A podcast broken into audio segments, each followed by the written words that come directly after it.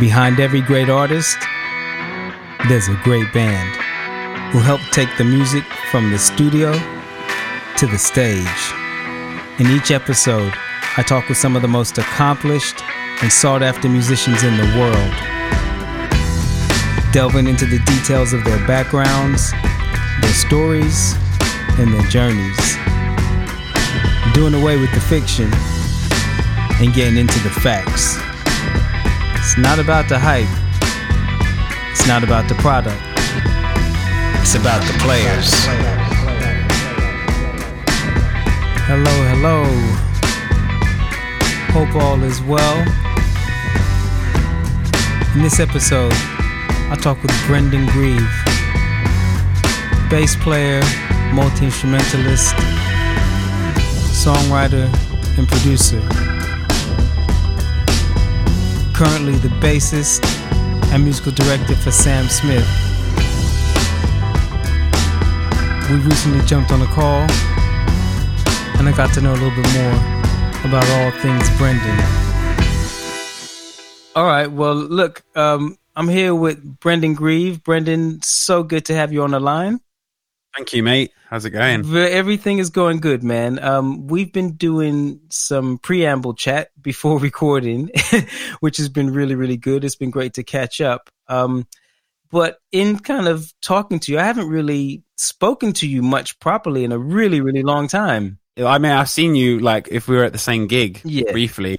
It's you know gigs. It's like hey, everyone's busy, and it's like uh, Yeah, that's right. We've seen each other in passing, but um, yeah, a, a guy called Sam Smith kind of took you away. So, so yeah. It took me away for the last well six or seven years. Yeah, yeah, Amazing. yeah, it was fantastic. But yeah, I just thought it'd be great to talk to you um, and kind of a catch up. And normally I have kind of a, a loose plan of what I want to talk about, but when I was sort of like um, preparing this conversation, I realized, you know what, there's just so much actually I don't know about Brendan because I felt, you know, I felt like I felt like we kind of like we started doing some things or started, and we were, you know, we were around each other a lot, and then you were kind of gone. So um, I realized there was so much I didn't know, and um, I thought it'd be great to kind of find out some of that and kind of delve into your background a bit, if that's okay. of course. Yeah, great. So, how did you start playing in the first place? Uh it was actually growing up. Um, my uncle, Mm-hmm. he was like a musician and would play like drums and bass, and he was like a big, ins- massive inspiration for me growing up, and like listening to loads of different music. And whenever he was from Holland, so whenever we we would go there, Mm-hmm. I'd be hanging out with him so much. He'd show me his drums. I was such, a, I was so young. I had no, I didn't know much about it, but he'd show me loads of stuff, and and it just stuck with me, Uh, and it was something I just wanted to do. Right, Like- right. Didn't know what I was doing. it was something I really wanted to do, and you know, got my first uh, guitar.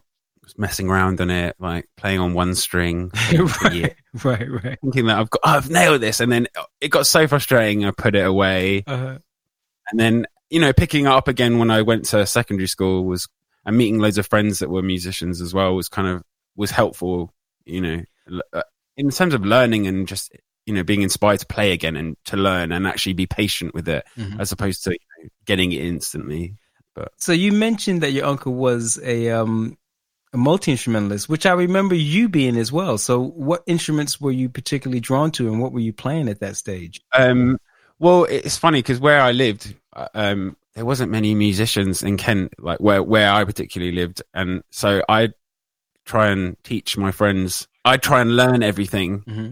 So I could teach my friends how to play so that we could start a band like so I could just have something an outlet so I just started learning it just to teach everyone else right, right, right.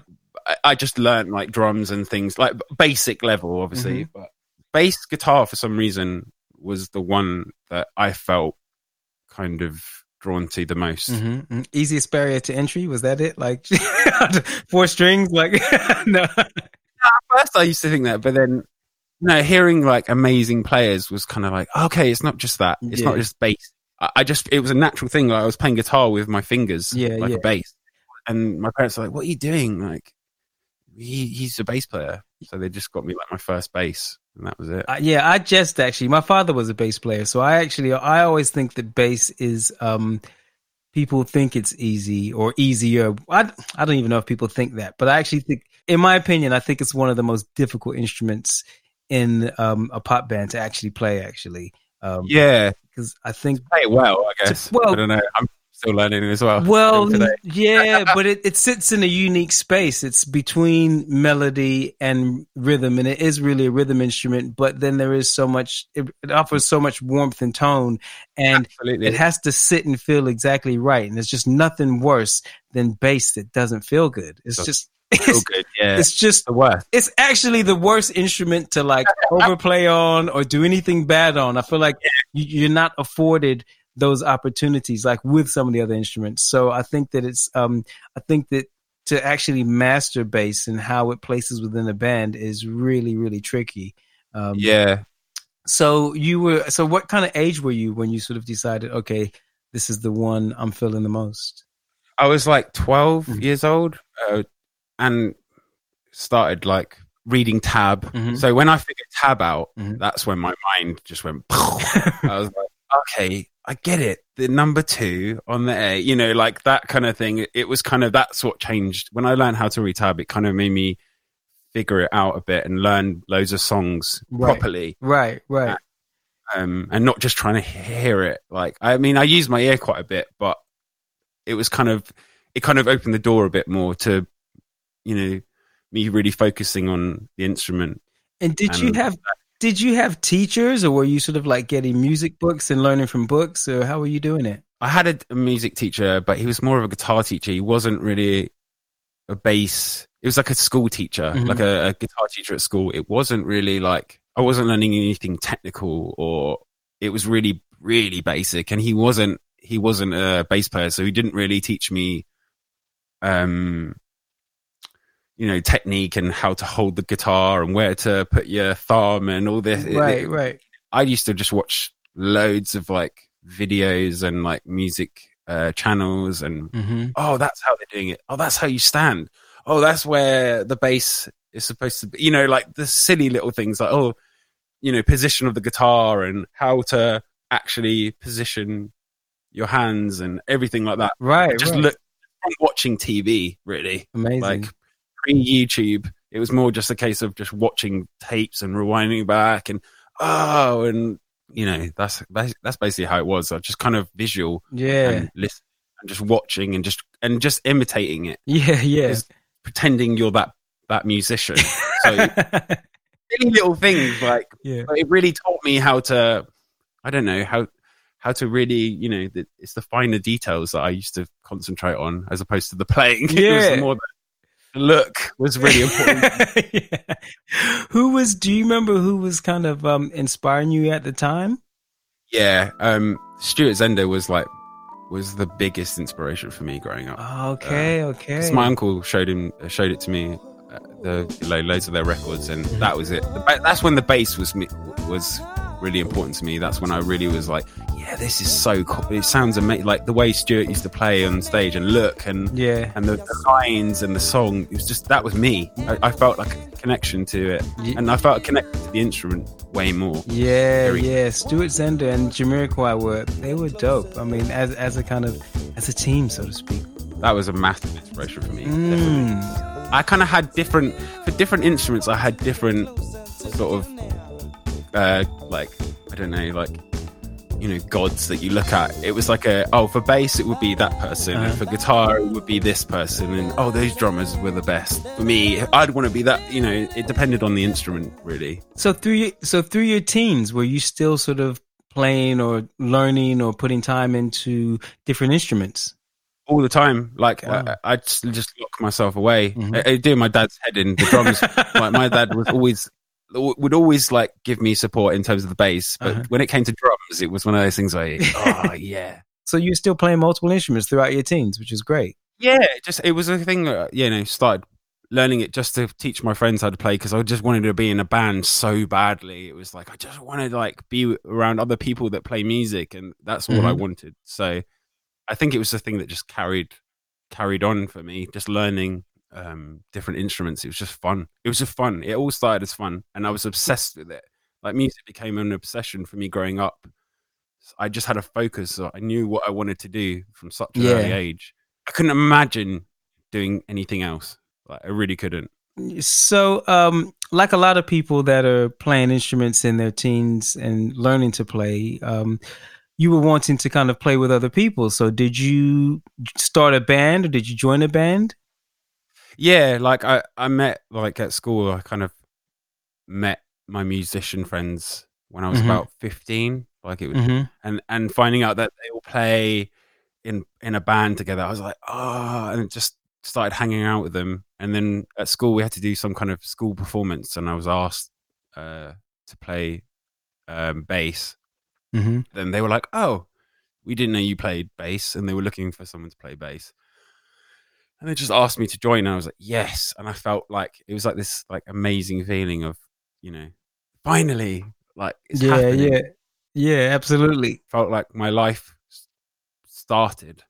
That's how Uh-huh. it felt at the time. It felt like it's big, you know, my musical journey, whether how small or, you know, whatever it is, it felt like it was beginning then. And were you jamming, or were you sort of well? Obviously, was there was always there's always jamming, but were you um, or did you have a master plan of like, oh, I want you know, we need to be this type of band, and we need to be this, and we need a singer, or we need a rapper, or we need to like, wh- wh- how were you kind of approaching things at that stage? we were like big metalers so we were trying to we were trying to be the whole like it was like the new metal era. So we that's what we wanted to be at the time. We were kind of but really bad version of it but and we were like it was funny i talked to my dad about it all the time about where we rehearsed. It was like in the middle of this farm in kent and it just smelled mm-hmm. like like pig shit constantly. I didn't care at the time.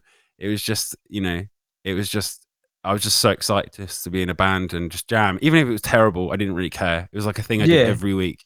Like a rich like you know we had every sunday we'd rehearse. It just it was it was like a hang. At, at first there was never any you know we're going to be a, the best the biggest band in the world. It was more a case of oh we get to meet up once a week and jam and be in a band. It was just it just felt it was just a great thing to do every week. And yeah, then- pure reasons, honest reasons. yeah it was like and then as we got older um we decided to you know be a real band because obviously we as time went on we got better as musicians. Well least we thought we did. Started doing local gigs because there was quite a big like um rock and metal scene in kent which i didn't Mhm. realize at the time. And so we did a lot of gigs like local gigs with like with bands. And it was like a it was a really it was a really good time like a really fun time. Like the music scene was like it was a a local music scene. So people go and actually enjoy the shows as opposed to it was kind of instead of just stood there and it was awkward it was like a really fun atmosphere to be around at that time. Right, You know, right. it made me it, it kind of like paved the way for all of us well for me at least what i want to do as a career it was like oh i'm doing gigs okay i want to do more gigs i want to do more you know it becomes like a an obsession again you you want to you want to keep going you want to do more so Absolutely. Absolutely. I mean, I could picture that clearly. I could picture you kind of gigging at the weekends, you know, practicing jamming with your friends, doing bands, listening to different music, whatever. When was that next step to where you then moved to London or, you know, like what was the next step beyond that?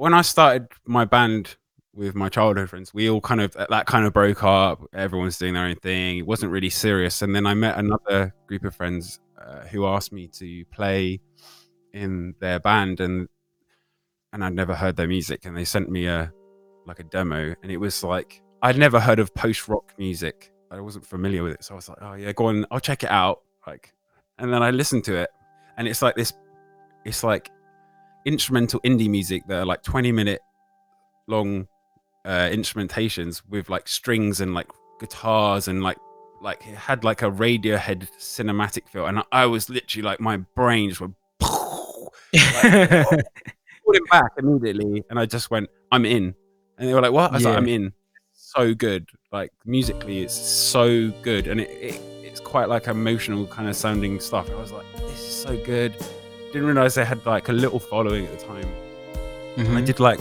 my first tours with that band. Like I did um, when I toured the UK, it was like you know, it was a toilet tour, but more like you know, staying on people's floors. It was, but I didn't care. It was like the best. I was like, oh, traveling around the UK in a van, like this is so exciting, and that was my first kind of taste at touring. And we toured like What was I that toured band called? Uh, Yndi Halda, strange name, but yeah, Yndi Ooh, Halda. was- Yndi Halda. And this was and this was and this was instrumental music. Yeah, this was like you know before I even came to London. We, like this was like a prop. It felt like a proper band that were actually touring and you know recording as well was another thing that I I did previously with my bands, but it was like releasing albums like properly. You know, Oh wow. really Wow. cool. Like, and then um, we we toured like we toured everywhere. We toured like Asia. We did an Asian tour like year like years years ago, and it was an amazing Wow. experience for me again. We didn't make any money. Wow. I didn't really like, care. I, was just, I was just happy to be there, and um, and then obviously being like you're getting older, and you got to think like money as the as Yeah. But yeah, I, being in a band for me started getting a bit uh, stale, a little bit. I just felt like Right. it was just like it became more of a hobby than an actual career for me. I would imagine just by you speaking. So when I met you, was it sort of just after that kind of period, or, or was it? Um, Around the same time, actually, I um, because I you know I went to uni. I I I literally as I went to uni for uh three years in Kent doing um, music, a music degree, and mhm. um, stayed in the band, and it was it was really fun. And then after uni, is when things changed. I was like, right, I really need to. I've had this time off, which ha- that's what uni Mhm. felt like to me. I didn't, you know, I've had this time off. Right. Now I need to take things seriously, and that's when, you know, I met um, a friend of mine, Jadine, at uni. She was from London, and I used to play with. I used to do like gigs with her in London, like fifteen minute acoustic gigs. I drive from Kent to London and play with her because I wanted to be in London. I, I I didn't care if it was like ten minutes. I would just to just drive and and it became like like a constant reminder in the back of my head. You need to be in Mhm. London, and I just didn't have the nerve to go there. I- I don't know why. It just took me a while. right. Um, it was funny. We were recording with a friend of mine for Jadine's EP, and it was I was hanging out with um, uh, Paulie. You know, PSM, Paulie. Oh yeah. Yeah. Yeah. Yeah. I, I said to him one day, I, I just went, "Hey man, right, where should I move to?" I was thinking Brighton or London, and he just went Right. London. I was like, "Okay, yeah, you're right. I need to go to London," and just moved. And it was like a big thing for me because I, I, I didn't know, I didn't know what was going to happen. I was just like, "Oh, going to London now, this is going to be crazy." Like, didn't know anyone, Sure. didn't know how I was going to get into the music scene or whatever, or the or the session thing. I had no clue. I, a- absolutely no clue. you just knew you wanted to be in London. You knew that was a better place. I thought that was what I had to do. Nothing's going to happen in Kent. Sure. Sure. No one knows who you are. Looked for a place in London and moved there, and that was it. Were you thinking, okay, I can do sessions, or were you thinking I can maybe start a band or get in a band, or were you sort of open to whatever London had to offer at that time? Yeah, I was kind of open. I kind of when I was at uni, we were obsessed with like session musicians. I, I didn't really think about it before. When I was in my bands, I was I, my idols were like band, you know, like band members or just bands that grew up together writing music, and you know, didn't really know much about session. I, I, learned a bit at uni, and I figured that's what I wanted to like. I felt like that's what I wanted to do was session because it was like I get to play music Yeah. and I didn't want to be in a band at the time. I didn't want to be in a band. The idea of being in a band for me was like it's a waste of time. I was like, you're not making any money. Yeah, it's fun. It's it's it becomes a bit stale. Like I said, it becomes a bit stale, and you've got to think, oh, what else could I do? But I still love music. I'd do session. That, that- Right. That's what I thought. I, I Right. get to play music. Yeah, I get to get paid for playing music, and I don't have to be in a band. You know, there's no that that sounded great to me at the time. I think what's interesting to me, obviously, and slightly knowing you're playing as well, but um, you seem to have been into quite a few different types of music um, at that stage as well. Like, did you have any particular type of music you wanted to play, or were you, or that you were really into, or were you just a sponge for all types of things? yeah, when I was in university, I kind of I went away from the whole metal thing, like and rock thing. Mm. I got into, I got heavily into electronic music. I heard Jay Dilla for the first time, and I was like, "What?" Uh, my mind was like, bl- like blown. Like all this, like, different types of music, and I, metal and rock kind of just hit the back burner for me. So I just Right. kind of, I think I associated that kind of music with all the bands that I'd been in. So I wanted to do something different. I didn't anything other than rock. right. But I'll tell you one thing though, it's good to have had that kind of in your pocket though. I think that it's really important to have to play and know different music. Do you know what I mean? Not just for sessioning, but I just think for life. Yeah, I'm kind of like a my taste varies. I can't. That's why when people ask you what my favorite album is or my favorite artist is, I find it really difficult because it's so. I have a. It's like a different mood, a, a different. I just have such a wide taste of music that I don't know. Like it's hard to pinpoint. So and I think tying it into session is kind of cool because it's like you get to play with different artists and different types of music. So that kind of appealed to me as well. And how did you? So with that, um, being in London now, and with that background that you had, how did you then?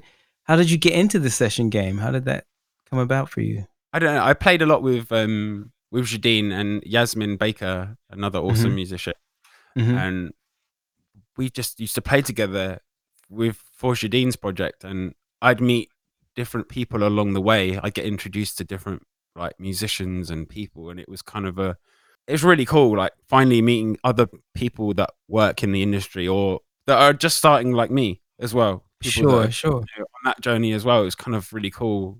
I don't know. Getting asked to play, I'd just say yes. I'd never say no.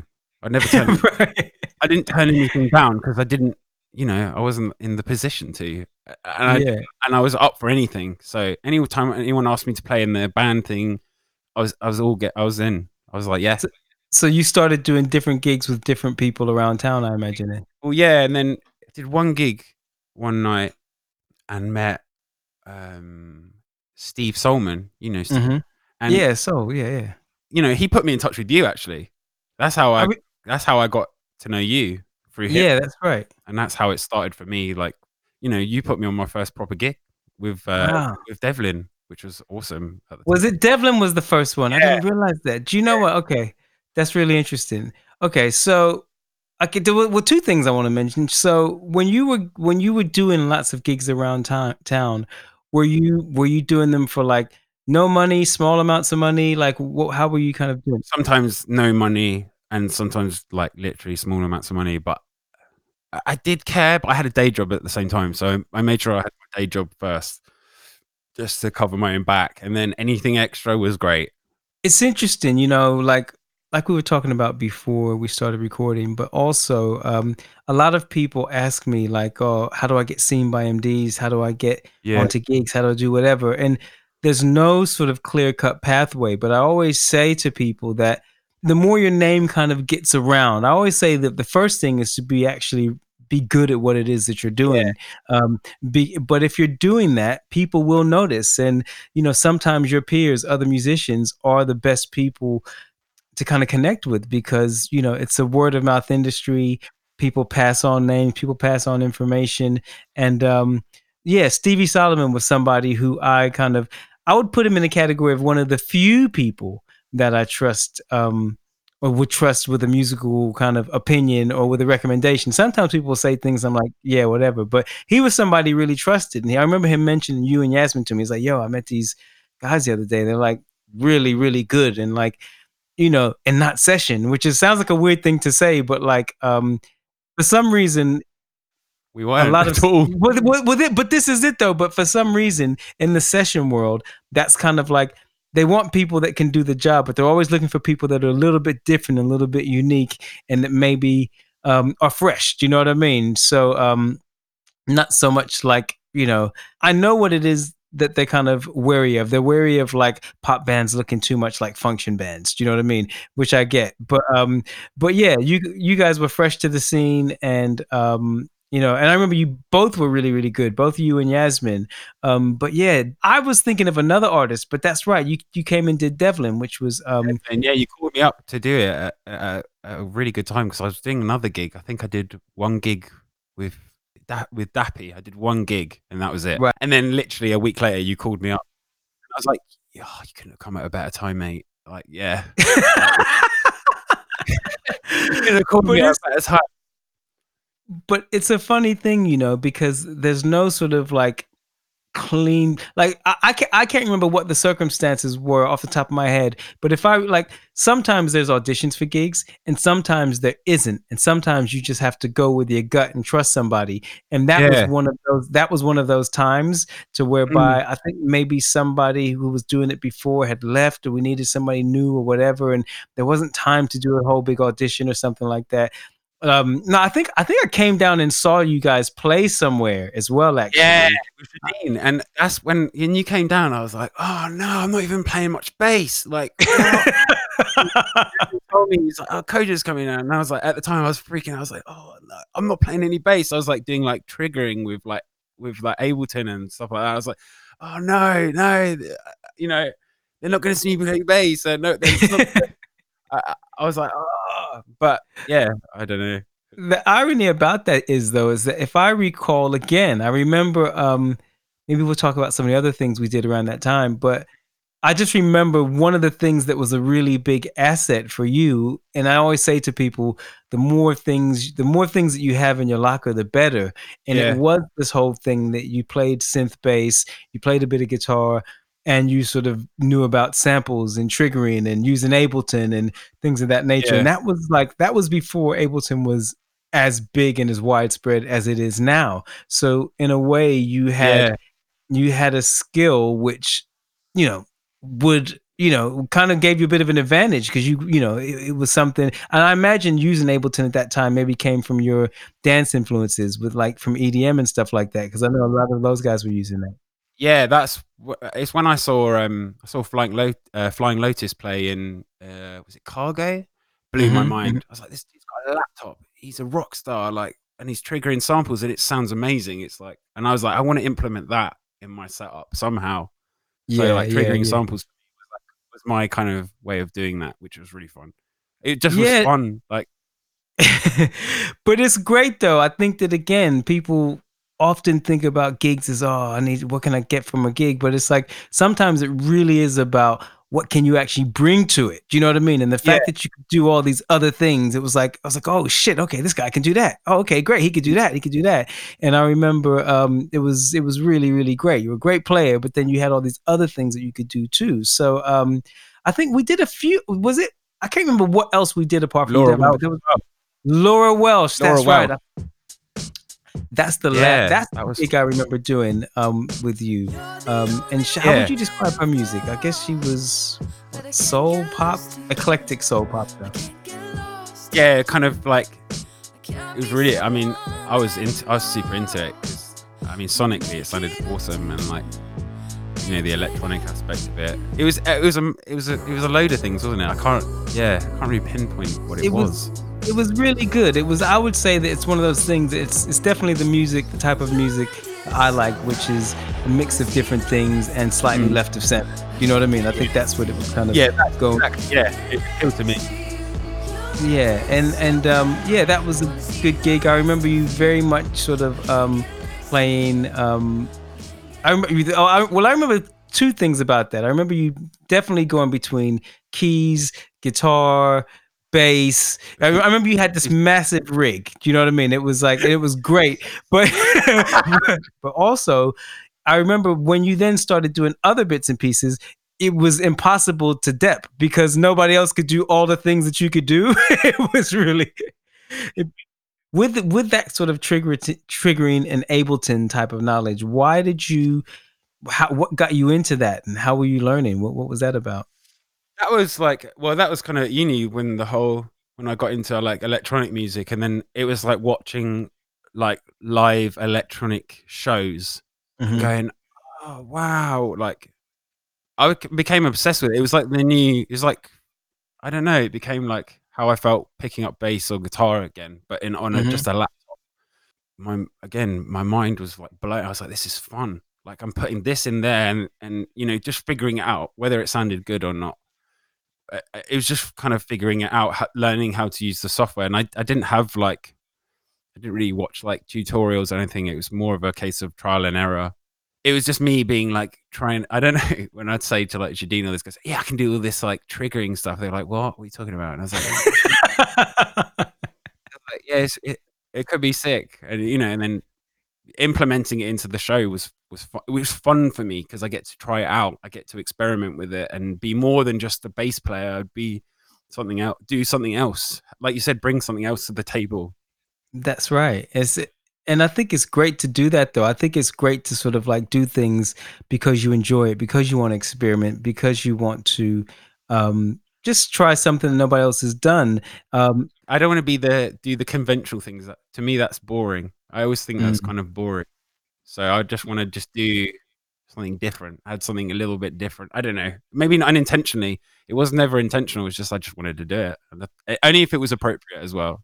but I think that like it, it gave you um, a really good you you know I, I think at that particular time and you know you you occupied a unique spot because I think that all the things you did I thought you did really well. Do you know I mean? Which is a great thing. But then you know you had all this kind of you had a very eclectic approach and vibe with music as well. So I think that that kind of um, put you in a good position when you were sort of doing um, start of the session scene, so to speak. And and I think like a lot of people, um, I think when you are good um, and you are doing interesting things or doing enough things that people start to see you, it's only really a matter of time before you know other gigs start coming, other MDs or other people start seeing you and recognizing your talents and wanting to use you. And um, I remember um, I remember you coming in to um, rehearsal one time and you were saying that you'd picked up another gig and you're doing some other bits and pieces um, and you weren't sure how much of Laura's gig you were going to do.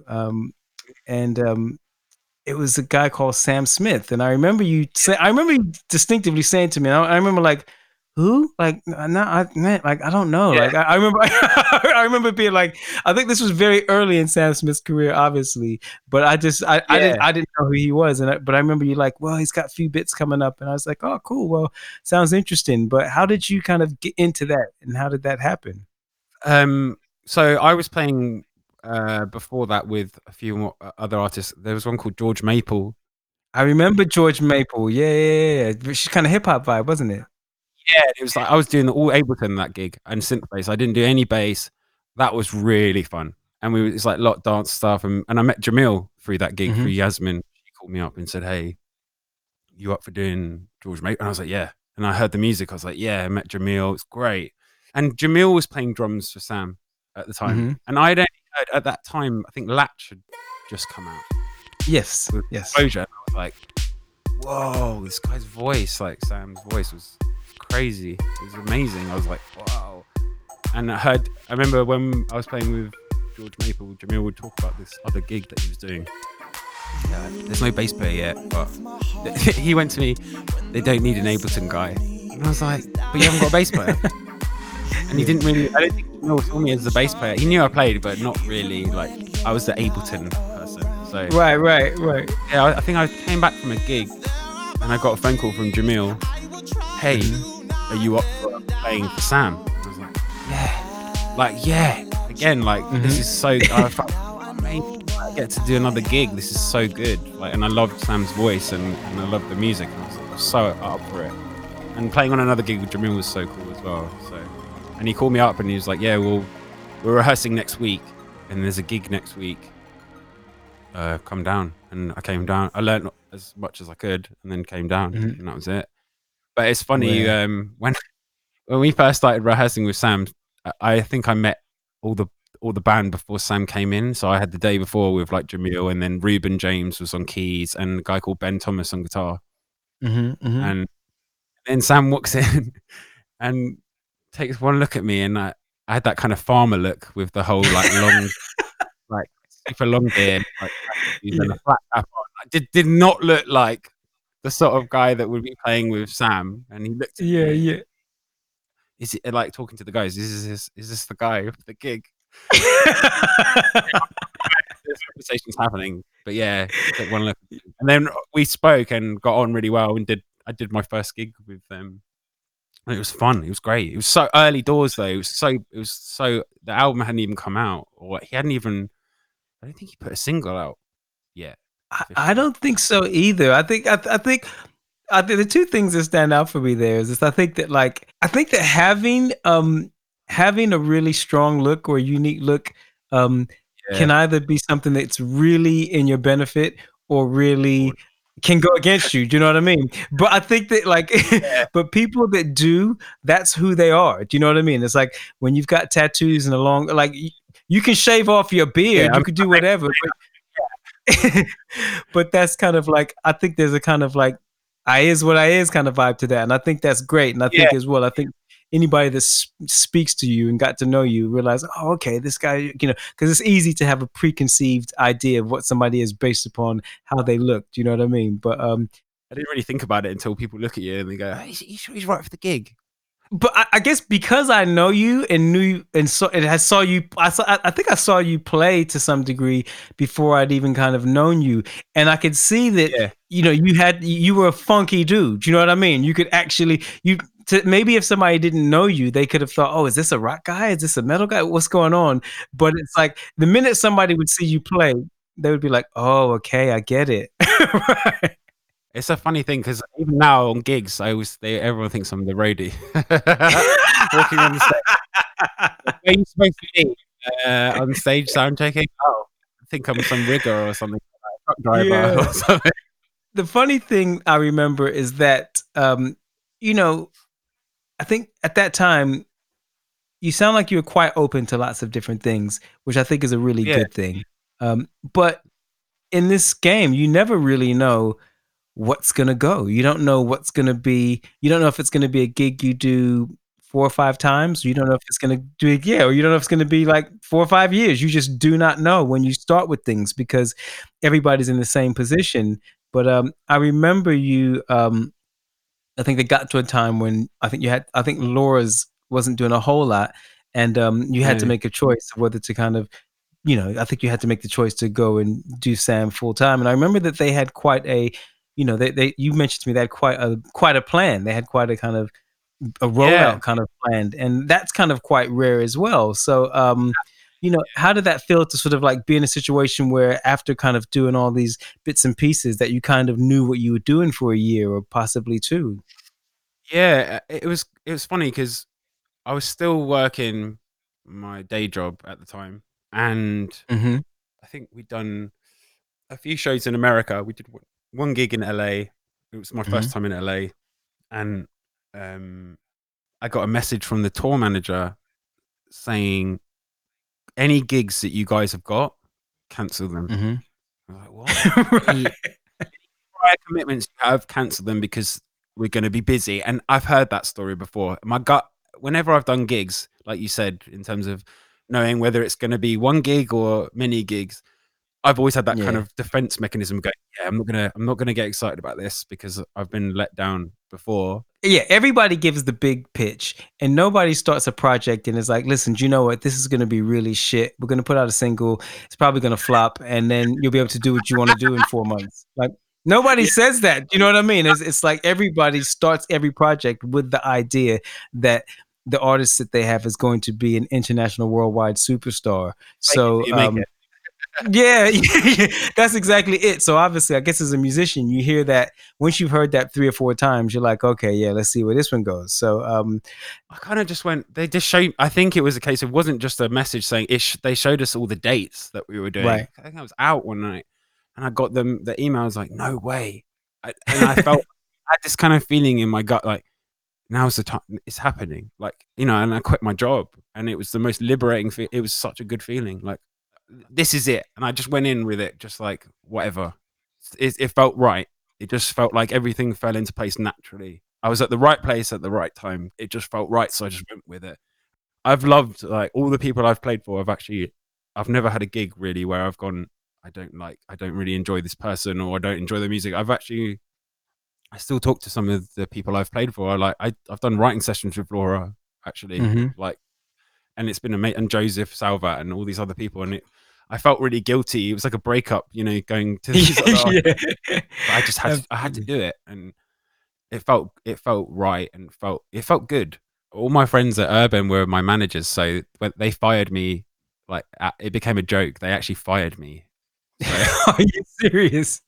yeah, but because it was fun, because it was just a laugh, and they fired me, and then made it this thing, and then I think I they handed me my P45, and uh, it was quite funny. I wanted, framed, I wanted to get it framed, as in like you know, but no, I didn't. I didn't bother in the end. But yeah, suffice to say, this um, you know, there's very few gigs, um, in my opinion, or in my experience as well. There's very few gigs and artists that kind of really do have not just the um, well, just global yeah, success. global success, but then also the talent and ability to carry that over many many years. And you've been doing that gig for a long time now. So how has that kind of been being on the same project for such a long time? It's been really good, actually. You know, like when I started on Sam's gig, it was so new. It, tying it in through everything that I've done in London, I learned so much more being stuck in it, being thrown into it, than I have, you know, learning it at university. It, it, you have to be in it to understand it.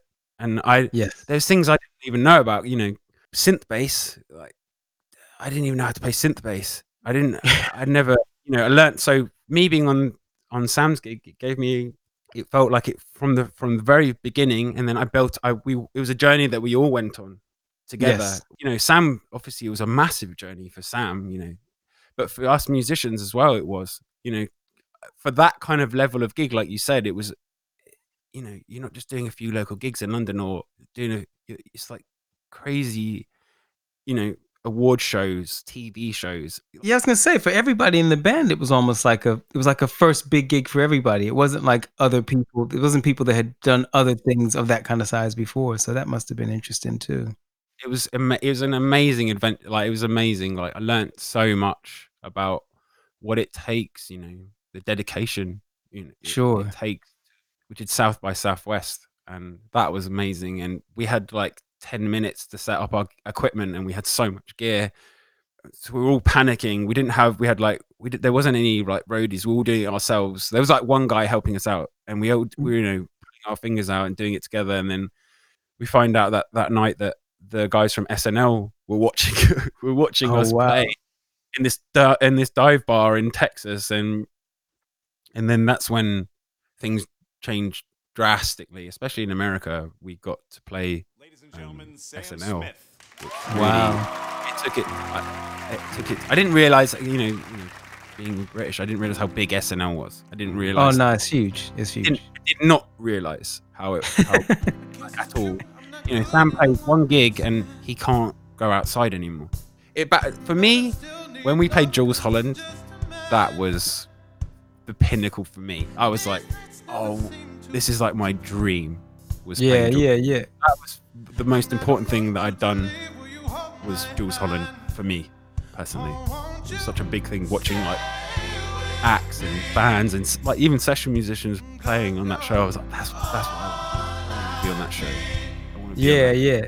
I think particularly, I think the thing about Jools and any show where they kind of celebrate music um, as well, they're, they're kind of the type of gigs that you want to play as a musician because yeah. you know that like, yeah, it's, it's not just a thing of it being a good show, but there's like a sort of a respect which goes along with those type of shows. Like you said, doing SNL, like they they only have what they deem to be the best artists of the time doing these things. You know what I mean? So um, that must have been fantastic amazing. Like even doing like the other TV shows. Like I used to watch performances of Letterman from back in yeah, day. Like, yeah, yeah. I'm like, and then I hear that I'm doing it, and I'm like, I'm pinching myself. Like it doesn't feel real. It's like a dream world. From yeah, it, it, so like, what is going on right now? Like I say to the guys in the band, like we're in, we're in David, Let- you know, we're at Letterman right now. chat about that, or SNL, or or like Good Morning America Sure, or, sure. You know, or even like some of the things like in the UK, like when we did the Capital Jingle Ball, and stuff, it was crazy. I never thought. Oh, Radio One for me was another live lounge. I remember, but I did that. I did that with Devlin. I've never been so nervous in my whole life, but yeah, like I'm actually doing what I've wanted to do for so long. It's that. It's an amazing feeling. really is at a point in time, obviously you were there initially as as just a bass player, but at a point in time you started um you became MD as well, right? Yeah. How did yeah. that feel for you? What was that transition like? it's a lot of responsibility. yeah. Really, Yeah. I don't know. I never thought again. I never thought of doing the whole MD thing. I just, I never, it never, it never became a thing for me. I never thought about. I didn't even know it was. It, it is an amazing experience. It, it, it's Yeah. different. It's different. It's a different thing entirely. I feel like being an MD. It's not. There's a bit more thought process in it. I guess. Yeah, and I, I guess I guess it's sort of like too. What I would say is I always find that, um, in my in my opinion, I think one of the best ways of transitioning into MDing is um, within a setup that you've already been a part of. Do you know what I mean? I think when you've already been on the road with people and you know the band and you know the crew and you know the management, you know you know there's a team around you. I feel like that can help support the sort of transition into that role, which does have different responsibilities and more responsibilities. But I think it's best in that type of environment. So I, I would imagine that there would have been, um, you know, a lot of people around to kind of help make that kind of transition work and help you along the way. I think I think the most difficult thing about when you're playing an MDing is just having to have your head in two different spaces because you're having to think about your playing as well as everything else. You know. it's funny because that's in terms of like in terms of like playing like doing the MD thing and playing bass. It was kind of one of those instruments where you sit in the middle. You're, you Yeah. can, I can hear everything uh, else because I'm just the low. I'm just the low end. So all the I can just hear. I can hear everything a bit better if that makes Mhm. sense. Yeah, Like yeah, I, I, yeah. I'm just the low end in the middle. I don't really have a. I'm not really that present. So everything else around it, it's like I'm just in the middle with the drums. I always thought I could hear things a bit clearer being a bass player. If I was, I don't know, guitar player or something, I think it might have been a bit different. I don't know.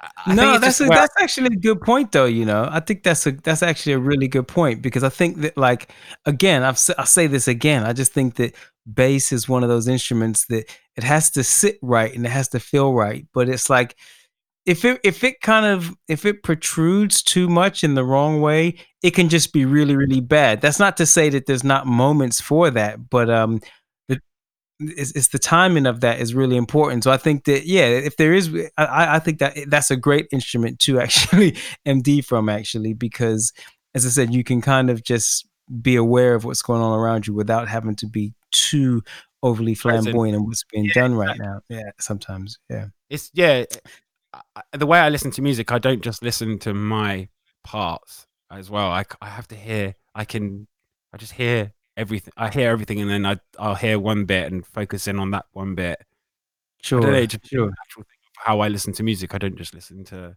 my part i listen to it as a as a whole body of work And do you um well I guess you've mentioned a few, but obviously being on that particular gig for so long, um are there any particular standout moments or sort of like milestones that you hit that you um that were kind of remarkable for you in terms of like things you wanted to achieve or places you wanted to play or standout gigs? yeah. Yeah like there's so many. I felt like when it became a kind of like on the as the journey went on just these things started appearing in the diary and it's like it was kind of like surreal Like, when i Mhm, heard that we were mhm. playing madison square garden i never thought ever that would happen even brixton academy even those Right, right. it doesn't matter anything like any venue for me was like a a big thing for me because I've always wanted to do that. I've been to gigs at all these venues and just thought to myself, you know, one day like I'll hopefully be doing something like this. And when when you do it, it's so surreal, like ama- such an amazing feeling of accomplishment.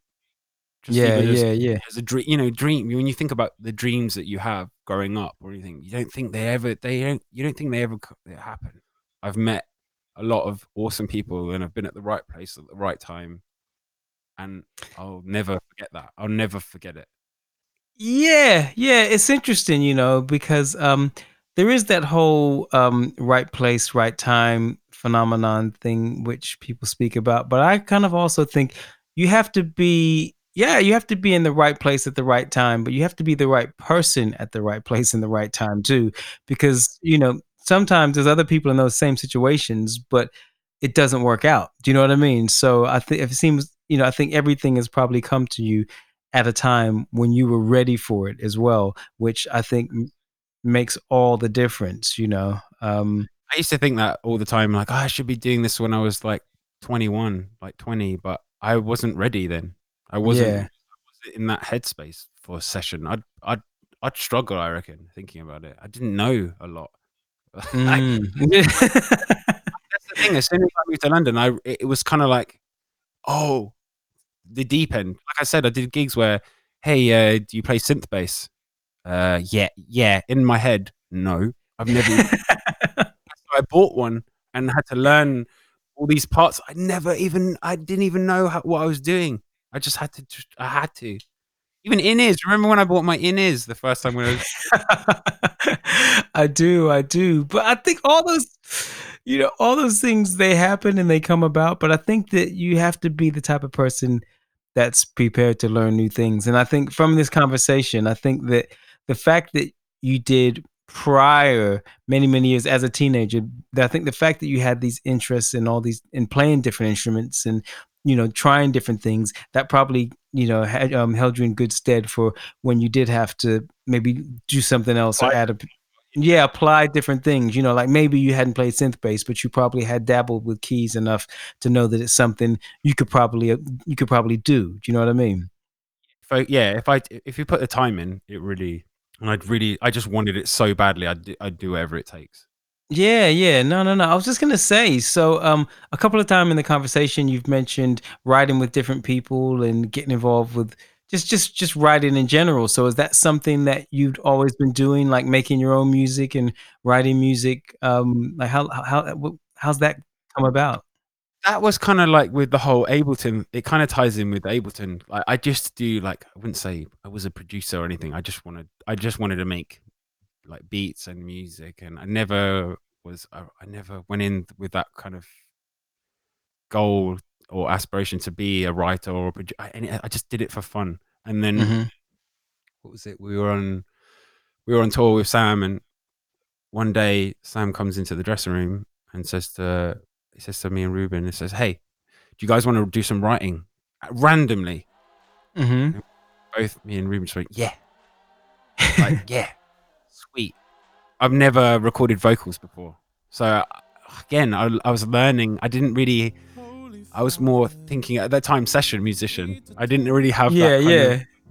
of didn't have that kind of production head or and we were just writing songs together you know as we got to know each other for so long so it became a comfortable thing of trial and error and you know you're vulnerable when you're writing stuff because you'll have an idea that might not be so good but people don't make you feel bad about it so we were It's a very of, intimate space. It really, really is. It's a very intimate space writing and, and making music with somebody. yeah and it's it became like just a thing that we did and sam was amazing because he'd you know he'd release an album like a week before and then he's already bored of it so Right, know, right. we'll be on to the we'd be on to the he'd be on they'll be on to the next project. And you know i felt fortunate and so did ruben to be asked because that's a very rare thing i think. I've never heard of that. I mean i hadn't heard of it like artists working with their session musicians. Not really. Like i didn't really know that was a thing at all. So so you guys were doing that regularly and I guess that um so some of what you guys were working on ended up on the on the next record after that, right? Yeah it's funny because um again I, you know we're making we're just having a bit of fun and writing songs and then out of nowhere management are like these songs are actually quite good. Like, you're just like what? Shut up you know talking rubbish you know. Uh, Yeah. and then you guys should you guys should do more together. So we did and i think it was we were in, i think i remember it we were in melbourne and we wrote a song um, called uh, him and Mhm. me ruben and sam in the dressing room just writing and it just happened and i felt like that was the change that changed everything that song for well Wow. for me at least ruben and management going this is amazing this is going to be on the album and i'm thinking what rubbish yeah okay Yeah. I mean, nah, yeah, don't don't don't feed me bullshit. And then lo and behold, it did, and it was another journey for me. It was like another thing that happened. It, was a natural. It was always natural though. It, it, it wasn't forced upon.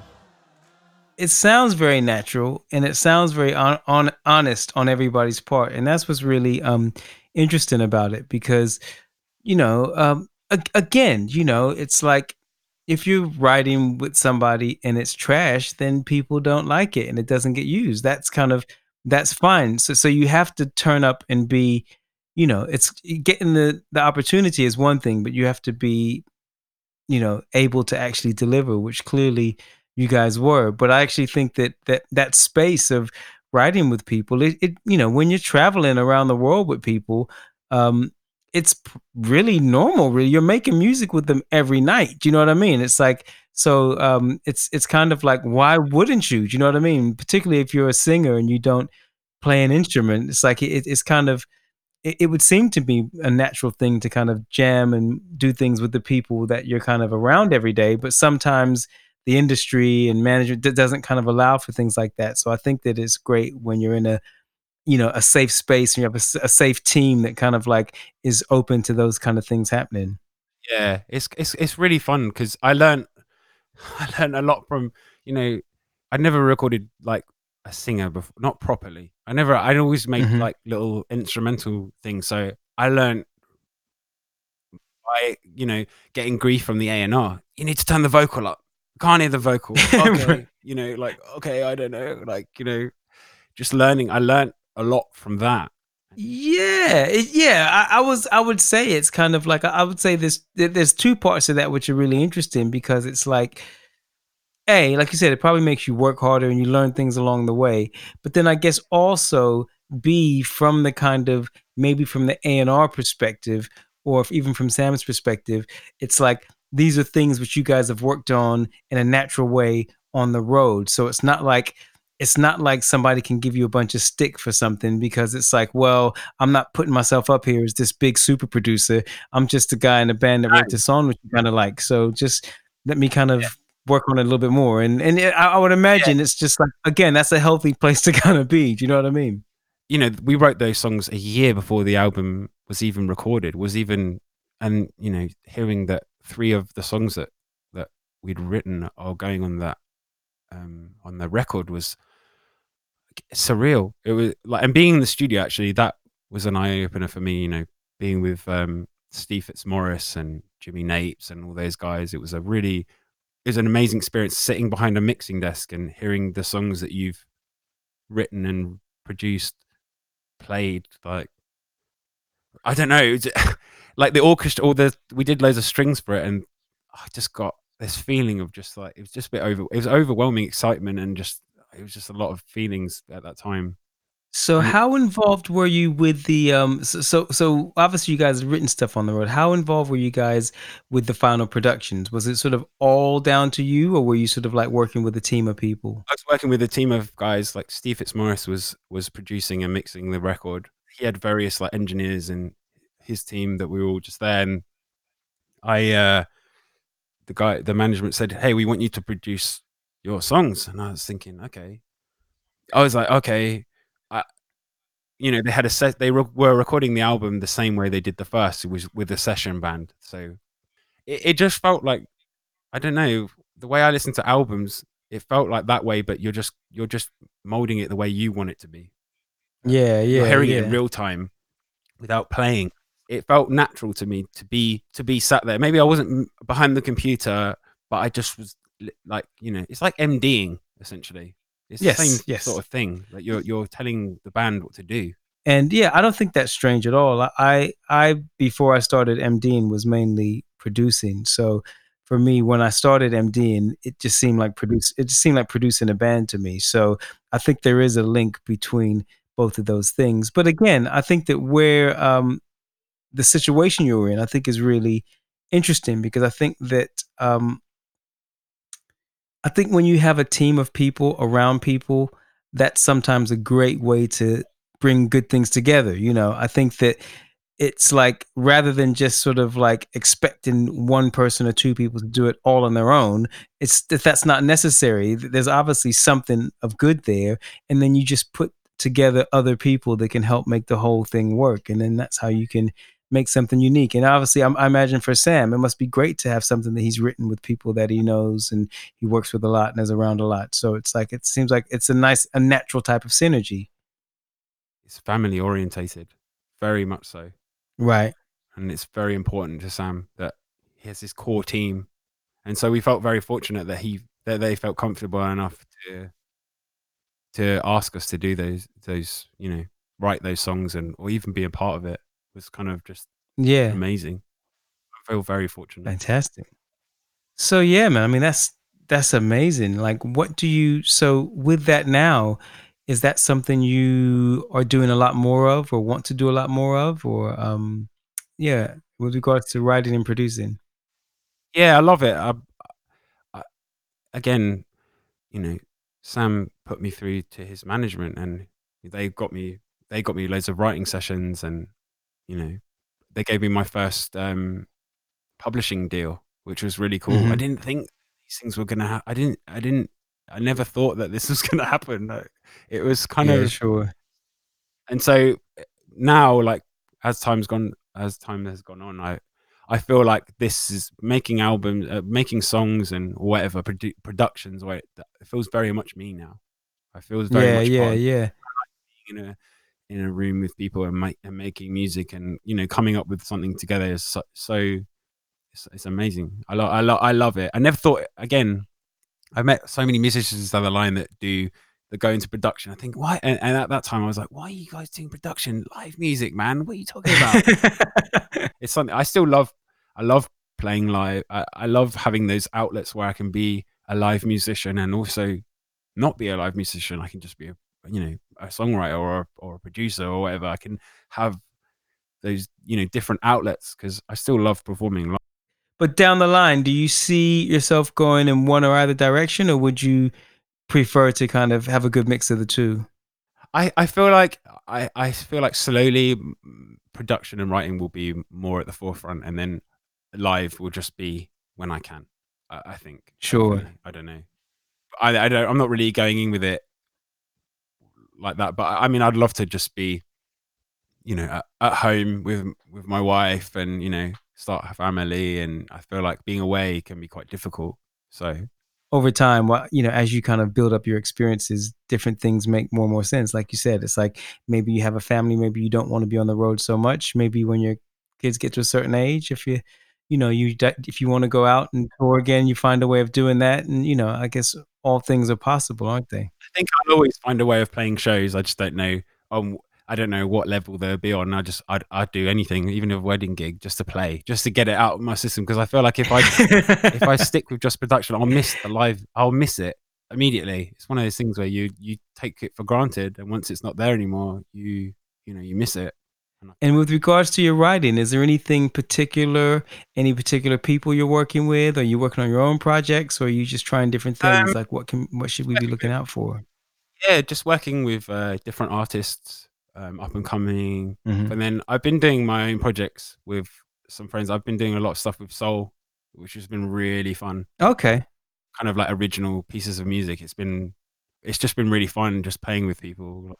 Oh yeah, absolutely, so- man. absolutely, absolutely. And I guess, um, yeah, I'd love to hear all the stuff you've got coming out, man. I, I look forward to kind of hearing um, what you're doing, and you know, hopefully seeing you at a show, um, not too long away. Do you know what I mean? Somewhere. Yeah. But listen, man, it's been great talking to you. Thank you so much for coming on and sharing some of your experiences and your journey. And um, yeah, as I said, look forward to checking out and hearing things that you're doing in the future. Um, what's the best way for people to connect with you and just kind of keep abreast of what you're doing? If anyone's going to hear anything, it'll probably be on my Instagram. But um, yeah, yeah, that's probably the only platform I have right now. All good, all good. But listen, Brent, listen, it's been fantastic talking to you. Thanks a lot again for coming down, or not coming down, picking up the phone, want to put it. and, and much love, and I'll catch up with you soon. Thanks for listening. Hope you enjoyed. Please feel free to like, share, comment, feedback, all that good stuff.